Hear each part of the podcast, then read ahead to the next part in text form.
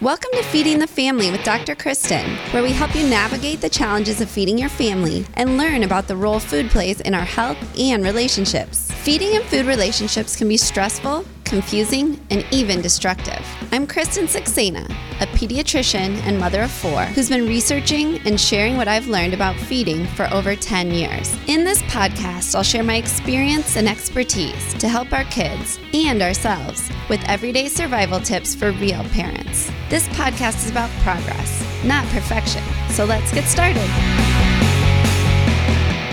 Welcome back to another episode of Feeding the Family with Dr. Kristen. I'm your host, Kristen Saxena, and I'm very excited about today's episode. We have a special guest, Amy Palanjian. She is the creator of the very popular website yummytoddlerfood.com, as well as an author of a children's cookbook and I think a number of other ebooks, e cookbooks, and um, meal plans and other items that you make available on your website. Um, I'm super excited today because I think that this is a topic that not only has been near and dear to my heart as I've been raising my own kids, but I think uh, is something that people are really seeking out. And so I know that your website has become very popular. And I think it's because it really fulfills a need for parents. And so I'm really excited to talk to you today about sort of your adventure in terms of why you created this and how that has gone over the last few years as you've developed it, as well as, um, you know, just your own experience with, you know, toddlers in particular. Anybody who's got little kids kind of knows that they're sort of the finickiest of eaters. And so, how you approach that in a manner that fits your own lifestyle and also that you feel like is something that's very useful to other families. So, thanks for joining us. Before we do get started, I wanted to encourage everybody if you're enjoying our podcast to please subscribe on Apple Podcasts, Spotify, or however you get your podcasts. Also, I would encourage you to leave us a review as well as comments about what you'd like to see for future episodes so we can make sure and curate future topics and guests to better fit your needs. All right, so welcome to the podcast, Amy. Thank you. I'm happy to be here. I wanted to first sort of ask you about how did you get here? What brought you to the creation of Yummy Toddler Food? What was your like life like before then, and how'd you get here? Sure. So I, um, my previous career was as a magazine editor. So I worked in magazines for over a decade, first in in New York, and then I moved out to Des Moines. Um, every magazine I worked for was closed and so I like in the span of the magazine career that I loved so much. Um, I worked as a food editor and a lifestyle editor, and I did crafts and I was on photo shoots and traveled, and it was really fun. I loved it, but the jobs kept going away, and it was to the point where I could sort of tell when it was going to happen, and it was like the worst. It just was like you'd be making this great thing, and then the pub, like the the company that owned it would be like, eh, we're done. Um, with no notice, like it would just be like one day you just lose your job. So after that happened a number of times, I was sort of just, I needed to not have that in my life. Like I wanted to do something similar, uh, producing content, being helpful, having relationships with readers, but not having this just constant worry that it was all going to disappear and so after my and and so I was on staff and freelance, sort of like off and on, uh, just because of the way that it went. And then after I had my first daughter, uh, she, you know, she turned one, and I felt like all the rules for feeding her sort of changed. Like it wasn't as straightforward as with feeding a baby because she had more um, opinions about things. she couldn't quite chew like kid food um, and you know there were like choking hazards were still a big concern and i wanted to make sure she was getting exposed to flavors and textures and all of those things and at that time so this was like nine years ago now there really wasn't anything for this like younger set uh, which is like kind of hard to believe now because now there are a lot of resources but then there just there just wasn't mm-hmm. and so i started as a lot of um, bloggers do as sort of a hobby. And I didn't really know what I was doing. Like fully, I had didn't know how to use a camera. I didn't know anything about SEO. I set everything up wrong. so for like three, three to four years, I just sort of like did it, um, but not well. And things like sort of started getting a little traction, even though it was not done right. And there was a point at which it was like December, and I remember having conversations with my family and just saying, like, this is taking so much time. Like, if I'm going to keep doing this, it needs to actually be a thing. Mm-hmm. Like, I, mm-hmm. I need to do it right. So I had my website set up correctly. I learned about having a recipe card and having schema and what SEO was. And I got an actual camera and I listened to all of the podcasts about how to be a food blogger. And I really like schooled myself for six months. And it like is sort of amazing when you do things right. Like it's it's it's easier to be successful. so um and I think because I had this like backlog of content once it was formatted correctly, it just it worked a lot better. So it has been my full-time job now for it's like basically the same age as my son. So he is two and a half. So two and a half years. It's been my full time job. I don't really freelance or work for anyone else um, at the moment because there's just not. I don't really want to, and there's enough going on that I don't have to. So it's been like really amazing.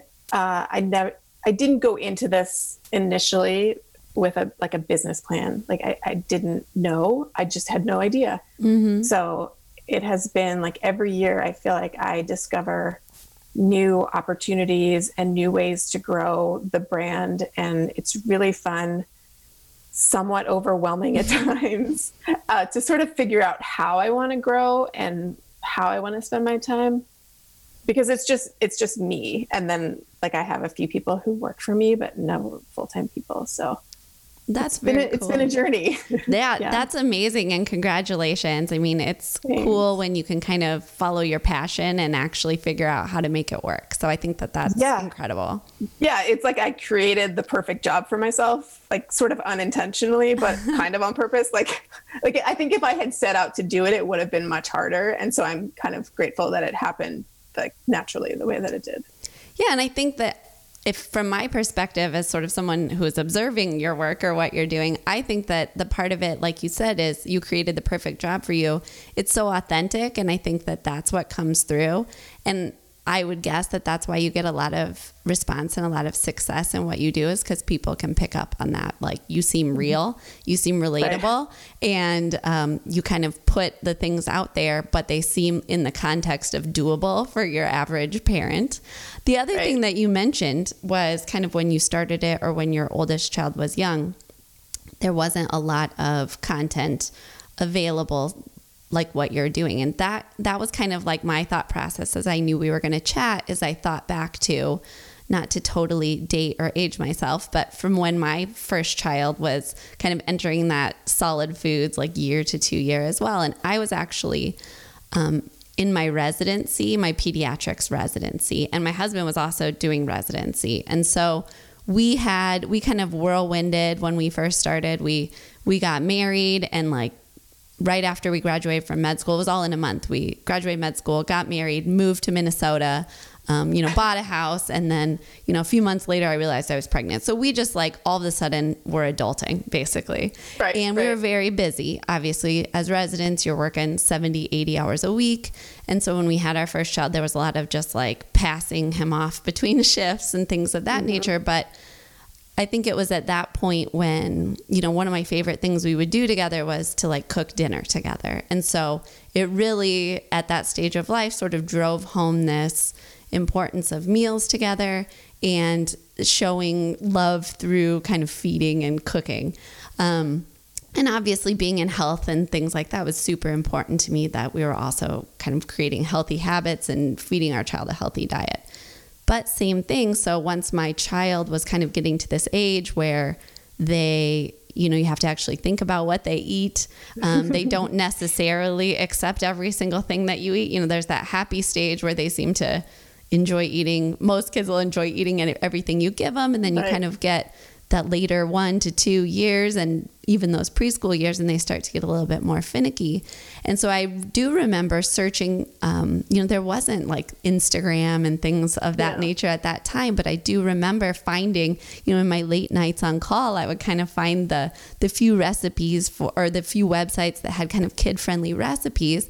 And those were, those were so inspiring and just sort of a godsend to me that um, you know now looking at something like what you've created and you make it even easier and more accessible to people i completely understand where that fulfills a huge need for busy especially new parents um, and so i think that that that's a big reason that i think that something like this just really is helpful to parents um, mm-hmm. So then also kind of as a mom, how has has your approach changed as you've had more kids and your kids have aged? Yes. Um, so, so my approach was different before any of my kids went to daycare. uh, like when I had complete control over things, I was much more adamant about the foods I was letting my kids eat.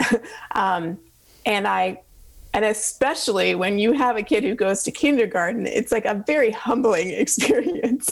and you realize that, okay, actually, part of my job is letting go of some of the control and helping to do whatever I can to have my child be a competent eater when they're without me. Um, and so I think, and also just learning more about intuitive eating and our remote emotional relationship with food and how when we sort of too tightly control what our kids want to eat or like how much they eat it it often and almost always has the opposite impact. And so that has been like i love knowing more about that now because it's very helpful with understanding a little bit more about why kids are not always wanting what we give them and then also what to do about it mm-hmm. because the instinct is just to like make them eat it or get them to eat it and that's just not it's just not the way that it works um, so it has for sure been uh, um, a very like my outlook on food i think altogether has changed a lot and and the differences in the way that my kids eat and some experiences that good friends have had with medical issues and feeding tubes and just all of the myriad ways that kids and food sort of come together. Um, but my third kiddo was like not a baby who was into food. He was like not a one year old who was into food. Like it really took him a while. And and I think that was a very helpful experience because he didn't really eat full meals until he was like one and a half. Like he just didn't care. Like mm-hmm. um and I and I think I think just having more of those like very firsthand experiences has just made me more empathetic and understanding um, when I hear other people's stories. Totally. I can completely relate to sort of that first child and really sort of I always it's kind of like that helicopter experience where you just mm-hmm. so badly want to do a really good job that you end up maybe overextending the amount of control that you have over things. And I used to actually laugh because in my pediatrics practice, sometimes first time parents would come and they would first time parents just often have different levels or different kind of concerns than more seasoned parents or parents with more kids. So I used to joke. Um, people would be like, "Well, what should I do? What should I do?" And I was like, "You should have a second kid. That's what you should." Which isn't really true, but I just used to laugh because yeah, they were like, "Really? Well, yeah." Exactly, because suddenly this won't worry you so much. You know, it really doesn't matter. but it does so much at the time. So I do love yeah. just sort of your honesty about how those experiences, like you said, when kids go to daycare and you start to give up that control and you start to think, oh my gosh, you know, they tell you about the fruit snacks or whatever you had at daycare. And at the time, you're like, I can't believe it. How much sugar is in that? What came from that? Um, and then, of course, they eat them and they're happy and everyone lives on and they're fine. And you go, oh, yeah, maybe I, I Yeah, and you know, the interesting thing, I think my first daycare experience, I think completely like it just was so eye opening. So I had a kid who was going to an in home daycare and the provider was making all the food, except I didn't think it was good enough. And they ate a lot of bunny crackers. And I was like, no way. um, my 14 month old is not going to eat cheese crackers every day. And so I packed her food. And so she's the only one of eight who has different food. And she hated it. Like she was acting out. She wanted their food, but she also wanted like the broccoli. Like she wanted the, the chicken, like the chicken cubes. Like she wanted like the healthy food and also the cheese crackers. It, like, and I was limiting her experiences across the board and making food into like a power struggle that just was so unpleasant. And so, and like I tried all the things. I was like, let's have her eat first, and then she won't notice. But like, of course she noticed. So yeah, kids. We got, you know, I got to the yeah. So I was just like, okay, she can eat their food, and she loves food. Like she is very very particular about what she loves, but her enthusiasm and i'm glad that i find like i'm glad i realized that if i had kept up like limiting her ability to explore food she probably would have become less enthusiastic overall. So it's like you yes we worry about nutrition but like there's a whole other host of stuff that is really important. Yeah and actually i think that speaks a lot to a topic where i've talked a lot about on our podcast. You know, uh, certainly what you eat is important, but I think there's so much importance to how you eat and how you approach it.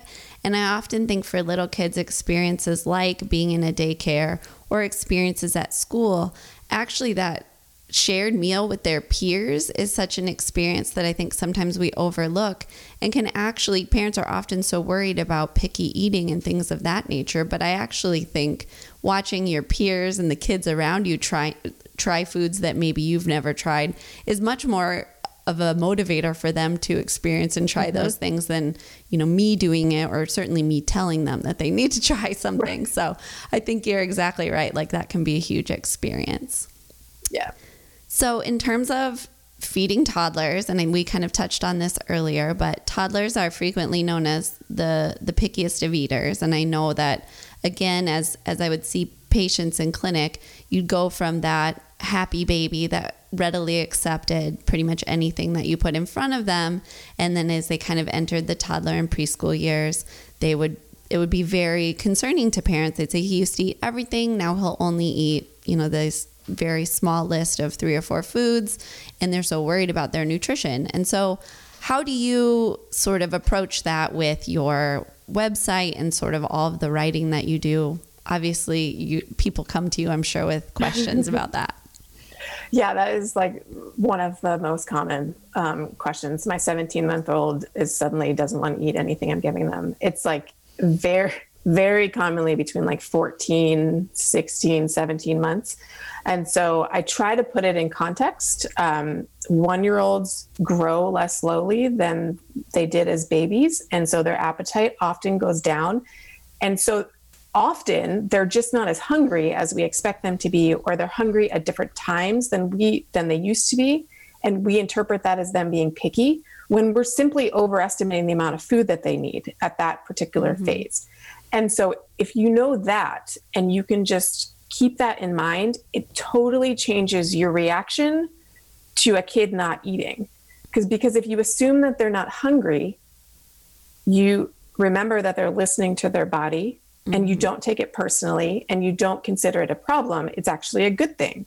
That it's like they're doing exactly what they're supposed to be doing. Mm-hmm. They're not, you know, they're, um, and so I do try to remind parents of that. And then also, if you think about the way that your toddler is with every other thing in their life, it's probably not easy. Like they probably have opinions about their socks or their shoes or where they sit in the car or whether they want to get in the car or whether they want to leave or nap time. Like all of the things because their worlds are so rapidly expanding.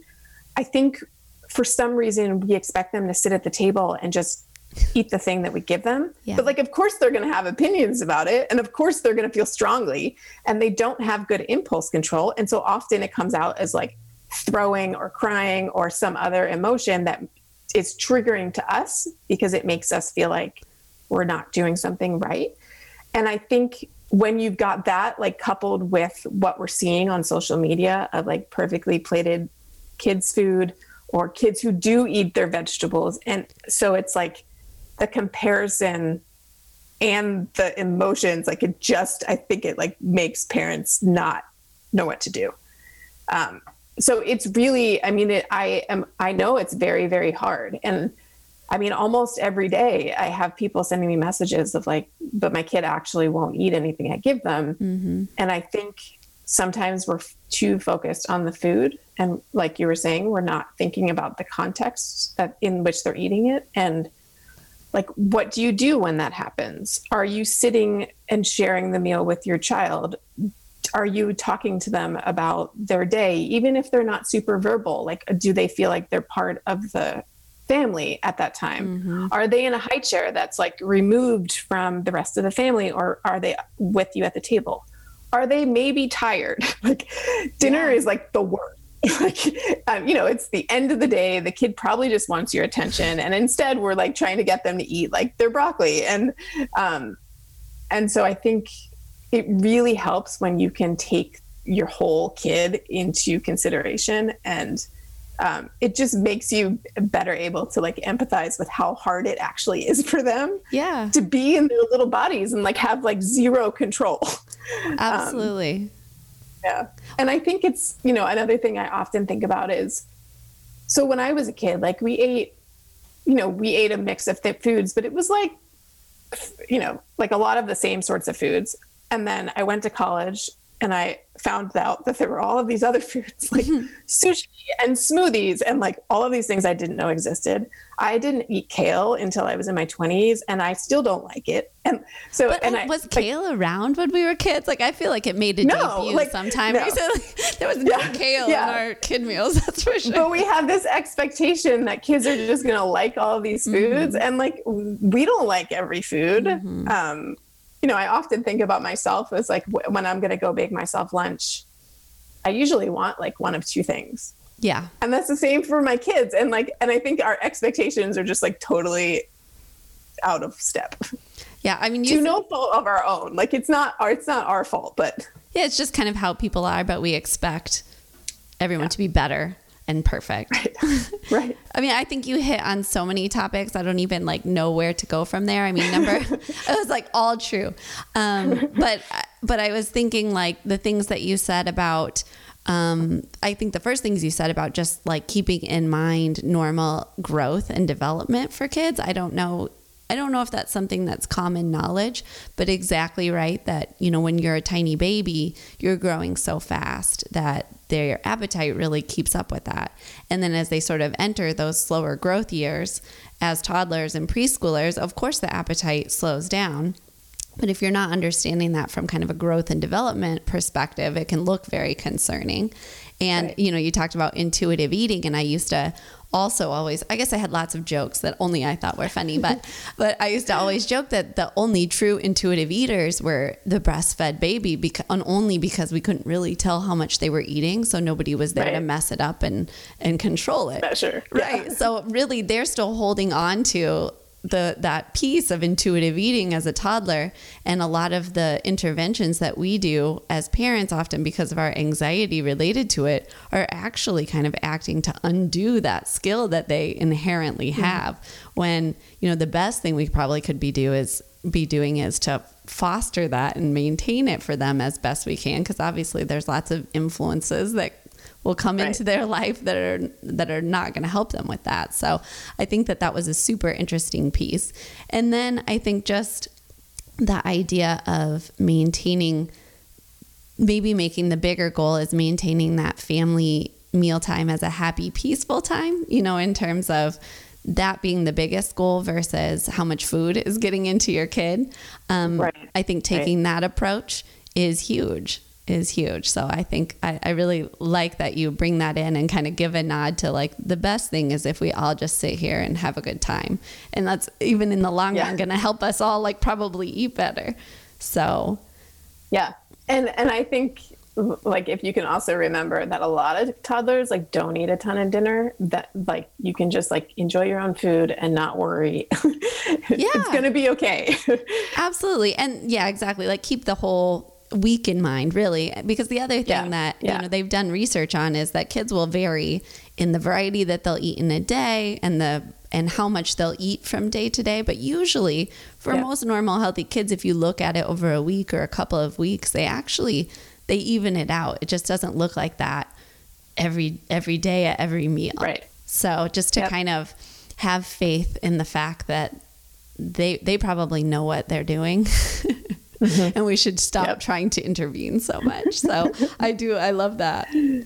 Um, another one is the question that I had was that you you kind of touched on this too was how I think that in this day and age as parents we get a lot of pressure from just what we see online. So now we're all probably on too much on social media and looking around and like you said everybody looks like meal times are just this wondrous experience. Everybody's kid is, you know, eating their kale happily. Um, and so, how do you approach that, especially as a person who, um, you know, your whole career is really kind of putting some of this stuff out on the internet? What What is your approach for that? Yeah, so that is it's hard. It's really hard because um so like my recipes are competing against bloggers who are not doing kid food. They're just doing regular food because a lot of the food I do can be eaten by anybody. And so I need to make sure that if someone sees that image in a Google search, they're going to think it looks as appealing as like the one next to it but at the same time i don't want any parent to like look at a picture and be like mm, like that looks too perfect so i think i'm I, I for sure don't do it perfectly. I think that it probably helps that I'm not a professional food stylist um, because I'm not um, like I don't style things like I just don't do a lot of extra stuff around the plate. I don't do a lot of garnishing. I'm like aware that most kids don't want extra stuff Yeah. on their plate. And so I keep things very simple. And I think on Instagram in particular, I do actually make a concerted effort to not have everything be homemade and to include like canned fruit, um, to include store bought crackers, to include things that people might like if they saw it on its own, they might be like, oh, I don't want my kid to eat that. But if you put it with other food and just have it be like goldfish crackers and then you've got all these other things, the the instinct to judge it sort of goes down a little bit. And so I'm trying like and I didn't do this w- earlier in my career, but I like am very intentional about it now that I really try to um, make it harder for people to like be super judgy about food Yeah. by including like a broader range of things. And I don't think that anyone will ever be like, oh, my kid will eat all of that. But I do hope that over, like in the mix of things, people will find inspiration and small ways that they can incorporate new foods um, for their family.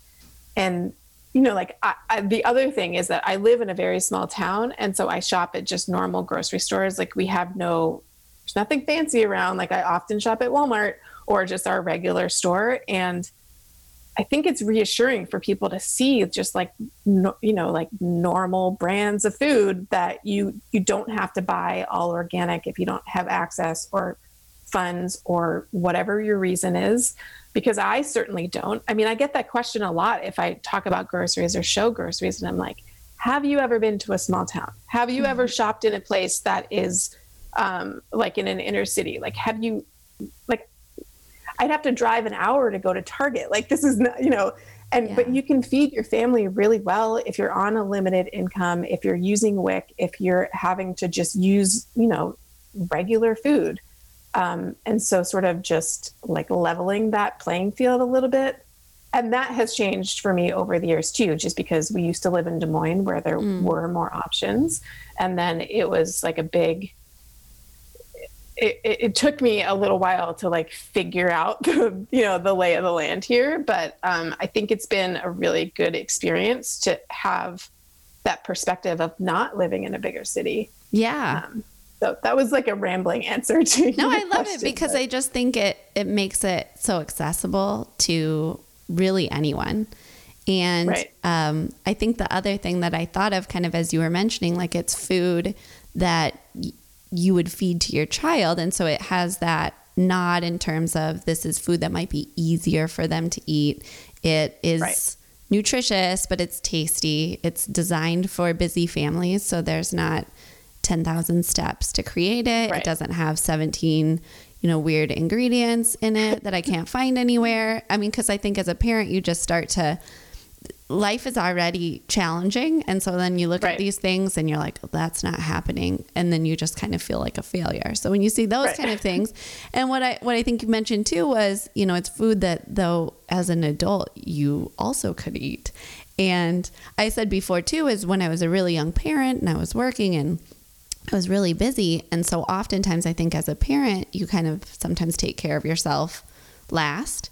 And I've mentioned this I think before, but what I love about this is I had I had kind of like a come to Jesus with myself at some point because you know I would specially make this food for my child and then meanwhile I would be like, "Oh, I'm tired and I'm going to just go drive through Burger King because I deserve right. my treat or whatever." Not that there's anything necessarily wrong with that, but I had the thought process where I actually told myself at one point, I'm just going to feed myself like a toddler because if it's not good for him, it's probably right. not that good for me. And right. was, I wasn't 100% on that, but it at least helped me be like, well, I'm just going to have carrot zucchini muffins too for lunch or whatever, because it was like, right. you know, this is still, and it was, you know, it's the same kind of things. Like I was tired, I was cranky, it was easy. And, and nobody wants to cook two separate meals. So no. if you can enjoy the same thing, I mean, like last week I had made um, some like mini chocolate chip muffins which my kids like are obsessed with but also i was like these are delicious. Like these are also going to be my snack. Um, and there's nothing wrong with that. I think that's that's like the goal. Like that's like nirvana when you can make just the one thing and then you actually can feed yourself and everybody else and everybody's happy. It doesn't always happen. But i think also just being flexible with when you are cooking um, like i posted a um, a recipe for meatballs this morning and someone was like, "Oh, I wish my kid would eat anything with sauce on it," and I was like, "They don't have to have sauce. Just pull a few out before you put the sauce on them. Like, right? They can be plain. Like, it's not. It's it's still it's still the same thing. Like." So I think sometimes thinking through just the way that we're offering the food and making really small adjustments can like totally change whether or not your kid wants to eat it without any extra work for you. Right. Well, and I like on your website too, like how real you are, because I think it kind of puts you in a place to when you're in a position like yourself and you're kind of putting this out there, like, oh, here's food that toddlers love, and here's food we can cook. Um, but I've seen, I, I don't know if it's on like on your Instagram or on your website, is like I think it's easy to put yourself in a position where you can kind of feel like a imposter a little bit, where you're like, oh, I made this beautiful food, I took a picture of it, and my kids all threw it on the ground or whatever. But you're yeah. you're real about it, where you'll be like, this is this is it really how it looked when I made this, or this is really you know I made this holding a child, you know, it wasn't right. this glamorous situation. Or like I made this and my one of my kids asked me to wash the noodles off. Like exactly. that happens. but I think that that to me is so like reassuring as a parent where you're like, all right, you know, let's just be real. Let's make it easy enough that I can do it and be able to give right. myself the grace that once in a while I'm going to work real hard. I'm going to be real proud of what I made, and my kid's going to go, "That looks funny. I'm not eating it." Yeah. So. yeah, totally. Or like something like like it's the wrong pasta shape, or like some it's the wrong you have the wrong fork. Like who knows? Right. And just also giving a nod to how important that can be. Like I know, like we'll make pasta and then my daughter who's six will be like is it the wagon wheels you know if it's the wagon wheels it's going to be delicious but you know if it's some other kind of noodle mm, we'll see so it tastes right exactly so do you have a favorite recipe on your website so if people haven't been there and there's oh. like one must see recipe what would you advise that they check out uh okay, that's hard. But because there's so, so many one, delicious ones. so the chocolate chip muffins I was talking about. So I tried to make like a copycat of the Little Bites chocolate chip muffins. Sure. Because I kept going to the store and like like right on the end of the baby aisle it was like boxes of these mini muffins and I was like they're really expensive. and there's not that many in each bag. And I was like, I bet I could make those. And I almost never have that reaction. Like I am not big into like duplicating. I'm like, if you want the thing, just buy it. Like, yeah. um, but I figured out um, a version of a recipe I had done for a while. It uses Greek yogurt. They're like super moist and fluffy. And so you get like a little bit more nutrition, but the they stay that texture at room temperature for a lot of days. And there's been a it's been fun because it's like they use all purpose flour. There are chocolate in them, there is sugar in them. But I and so I'm always like a little bit I'm like I don't know if this is going to go. Like I don't know if people are going to be like I can't believe you Yeah. you never know. Like people can be very judgy about certain types of recipes, but the response of like everyone in my family will eat this. I did it with blueberries and my kids loved it. Like it's, you know, it's a you just stir everything together. There's nothing complicated about it. So that has been a fun one lately. Um, it's very versatile too. You can make them egg free, you can make them gluten free, you can use milk. Like it's one of those recipes that's really hard to mess up unless like your baking soda isn't fresh. Like that's the only reason that it will not work. um, so like that's a good proof. one. So they're chocolate chip mini muffins. Yeah, totally. Before we kind of move on to the next segment, do you have any other piece of advice or takeaways that you would give our listeners, kind of our parents taking care of young kids or families from your experience? Um, I think the biggest thing would probably just to remember that whatever your experience is is probably normal. It gets, I know it can feel like you're the only one, but it, unless there's a medical issue or an issue with growth, like you are probably just experiencing very, very normal toddler behavior. And the more you can remember that and not take it personally and not try to micromanage your way out of it, like the the better everybody will be.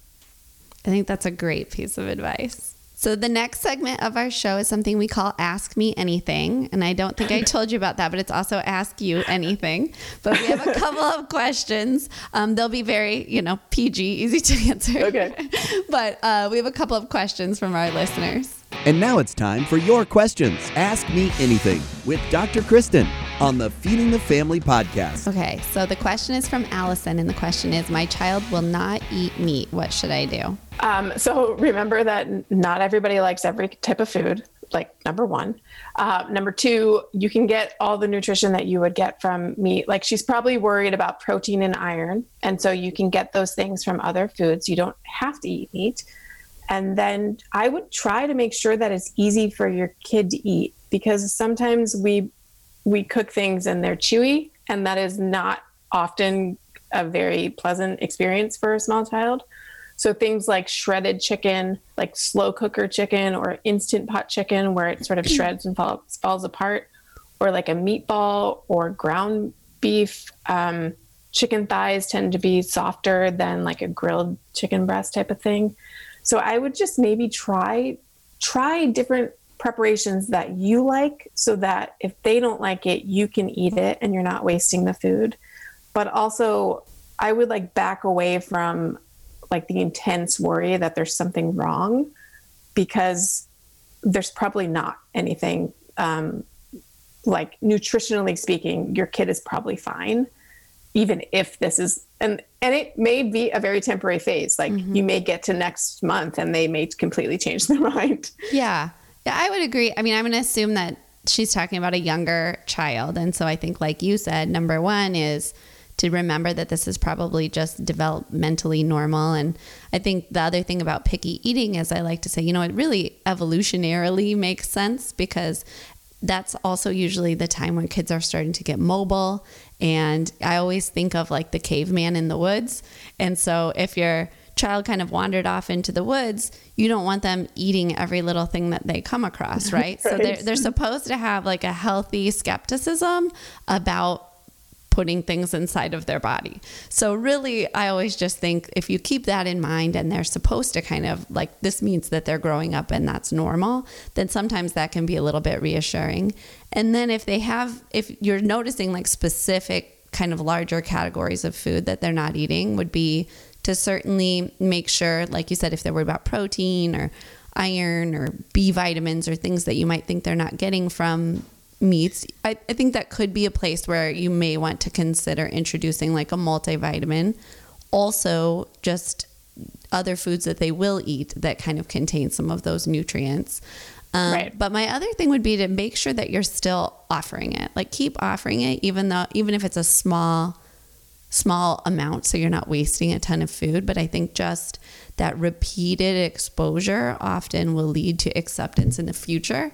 And it can really it can take a lot of exposures, I think was the and show thing. them that you like it too. Yes. Like sh- like you know that thing about like my kid will eat anything if it's on my plate. Like there is So a true. little there yeah, like it, if you know our kids model what we do and so if they I think it's important to show them how we eat foods um, but also that we like foods Yes. and to not do it in a way that's like trying to convince them necessarily Yeah. but just as a sharing experience of like I love this chicken so much and I am so excited to eat this plate. Like you don't have to say that, but like your body, you know, they'll pick up um, on it. So I think that that can be that can be helpful. Totally. Well, I think, and to your point too, not to make a big deal about it, because I think at that age is also kind of normal to be sort of exerting your independence a little bit. And so you don't want it to become a battle of wills with your child. So, not to make a big Right. deal about it, just kind of let them come to the conclusion because obviously you seem to be enjoying it so much. Maybe they'll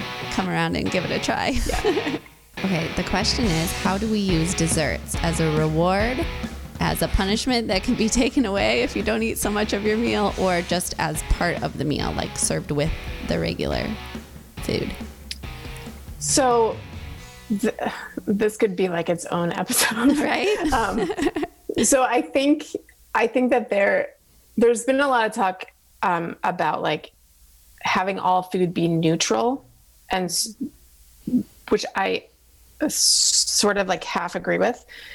I think it's important to be able to present foods without priming your kids that one is better than the other and not having food be transactional so that they don't have to eat one thing in order to earn another thing because that is a very confusing and sort of misleading message to send to kids especially as they get older and have to make some of those decisions on their own. But i i do think it's okay if there is like a an emotional comfort level mm-hmm. connection to foods that taste really good. And and i don't think that there's ever going to be a kid who like it's okay if they like cake or ice cream or a certain type of cookie like our goal is not to make them like those foods less our goal is to make make the like need to eat them all because they don't know when they're ever going to see them again Yeah. not feel so um, like dramatic. And so we we want our kids to be able to eat a couple cookies and then like eat the rest of their dinner and get up and go play, and it to not be a long drawn out negotiation. Um, so in our house, my kids usually have a small dessert with their dinner because I I personally do not want to deal with the questions after dinner. We move fairly quickly from dinner into like bedtime routine and i don't want to spend time on like can i have this? Can i have this? Can i have this? And so i just make that decision for them and just give them some chocolate chips or whatever it might be. And then usually on the weekend we'll like go as a family and go get ice cream or we have experiences around food that are more special. Yeah. and so i think it's okay to do both. Like i don't know that there's a right answer but i don't I think it can it can be exhausting if you use dessert as a reward because then every time you encounter something you have to like figure out like what purpose it's serving and did they do this thing? And and it's just like and especially when you have kids who are doing activities and they're handed things or they go to school like it's it can be so mentally exhausting to like track all of that stuff. So i think the more you can treat everything as just food some foods we see more on our plates than others. Yeah. um, and it's it's okay if we have more intense feelings about some of them So, do you serve the dessert usually at the same time as the rest of the food? yep Because I think that, that that's a piece and something I've seen suggested a lot. And I, I think that almost this whole conversation is really just developed out of the processed food world because I guarantee if we all had to make the cake or the pie or the cookies that we're going to be fed every day, there'd be a lot fewer of them because I certainly Right. wouldn't be baking a cake every day for my family. So some Right. of it is just kind of a product, I think, of how easy and accessible those foods are for us now. But um, I totally agree with you. I think when you start to get into this transactional, um, either earning or being punished for how much you ate of other food, it certainly makes, you know, if I have to eat so many vegetables to get my treat, I already understand the vegetables are like the work or the job and they're no fun. Right. Um, Right. And so, like, I think it's going to make me like them less. And also, that's, I mean, I would say most of us as an as an adult are not like, well, I'm gonna eat three broccolis so I can eat a cookie. Right. So it's not really even doesn't translate to real life as an adult. So and and also i think a lot of what's happening is when when we're trying to get to like get our kids to eat certain foods before they have their dessert is we want them to be full and so they eat less of the dessert mm. which is like that's coming out of a like a body image diet culture thing where we think the dessert is bad and we don't think our kids should actually have it. And that makes me very uncomfortable because if we're if we have food in our house and we're going to give our kids food i think we should give them permission to eat it. Like Yeah. if if we're giving them something and then being like oh wait like you don't you we shouldn't actually have that. Like uh, that's very unfair and it's very confusing for small kids. And so like another another common question that typically goes along with this is like how you talk about dessert foods like whether you call it a treat or a fun food or whatever the thing might be. And i'm just like just call it what it is. Like call a cookie a cookie. Call it doesn't have to be like a big like it's cake this is Yeah. broccoli like Right. Um, totally. Well, and I think that the other thing I always think of is because, like, for me, growing up, you know, if we were going to have dessert, we it wouldn't often be f- served with the rest of the meal. So in my head, you know, traditionally you're like eat the food and then you have dessert, and that's kind of how it works at restaurants and things like that. But Right. I think something that if somebody's a little uncomfortable with that, trying it, I think school lunches were often served that way. And you would get Yep. everything on your plate all or your tray all at once. And I'm sure that there were times or sometimes where the kid ate only the dessert or ate the dessert first. But I don't really remember that being the habit. Like now Right. or when we were growing up, you'd eat some of your food and with the dessert with it or after maybe. And so I think again it goes to if we sometimes a more hands-off approach, kids actually inherently I think have a lot of those skills if we allow them to yep to do that. So well, thank you so much, Amy. This has been an absolute pleasure. Thanks for joining us. Uh, I it's been so fun yeah, thank you. And I want to make sure that everyone knows, you know, if they haven't already, to go ahead and visit your website, yummytoddlerfood.com. And your kids' cookbook is also available on Amazon, correct? That's the easiest way for them to get that. Um, any anywhere else where they could find your good stuff? Um, well, I'm on Instagram. I'm Yummy Toddler Food, and you can actually find the cookbook. It's called Busy Little Hands Food Play. It's available at any bookstore. So if you prefer to shop at somewhere other than Amazon, just find your local independent store or on, on Amazon. It has been on sale on Amazon for um, a few weeks now. So if you're looking for like an early or like a gift for a kiddo, it's a good time to snap one up. Awesome. That's a great idea. And again, please, if you're enjoying our podcast, make sure you subscribe to Feeding the Family with Dr. Kristen. Leave us reviews and comments. We much appreciate that. And we look forward to joining you again next week for another episode. Thanks so much.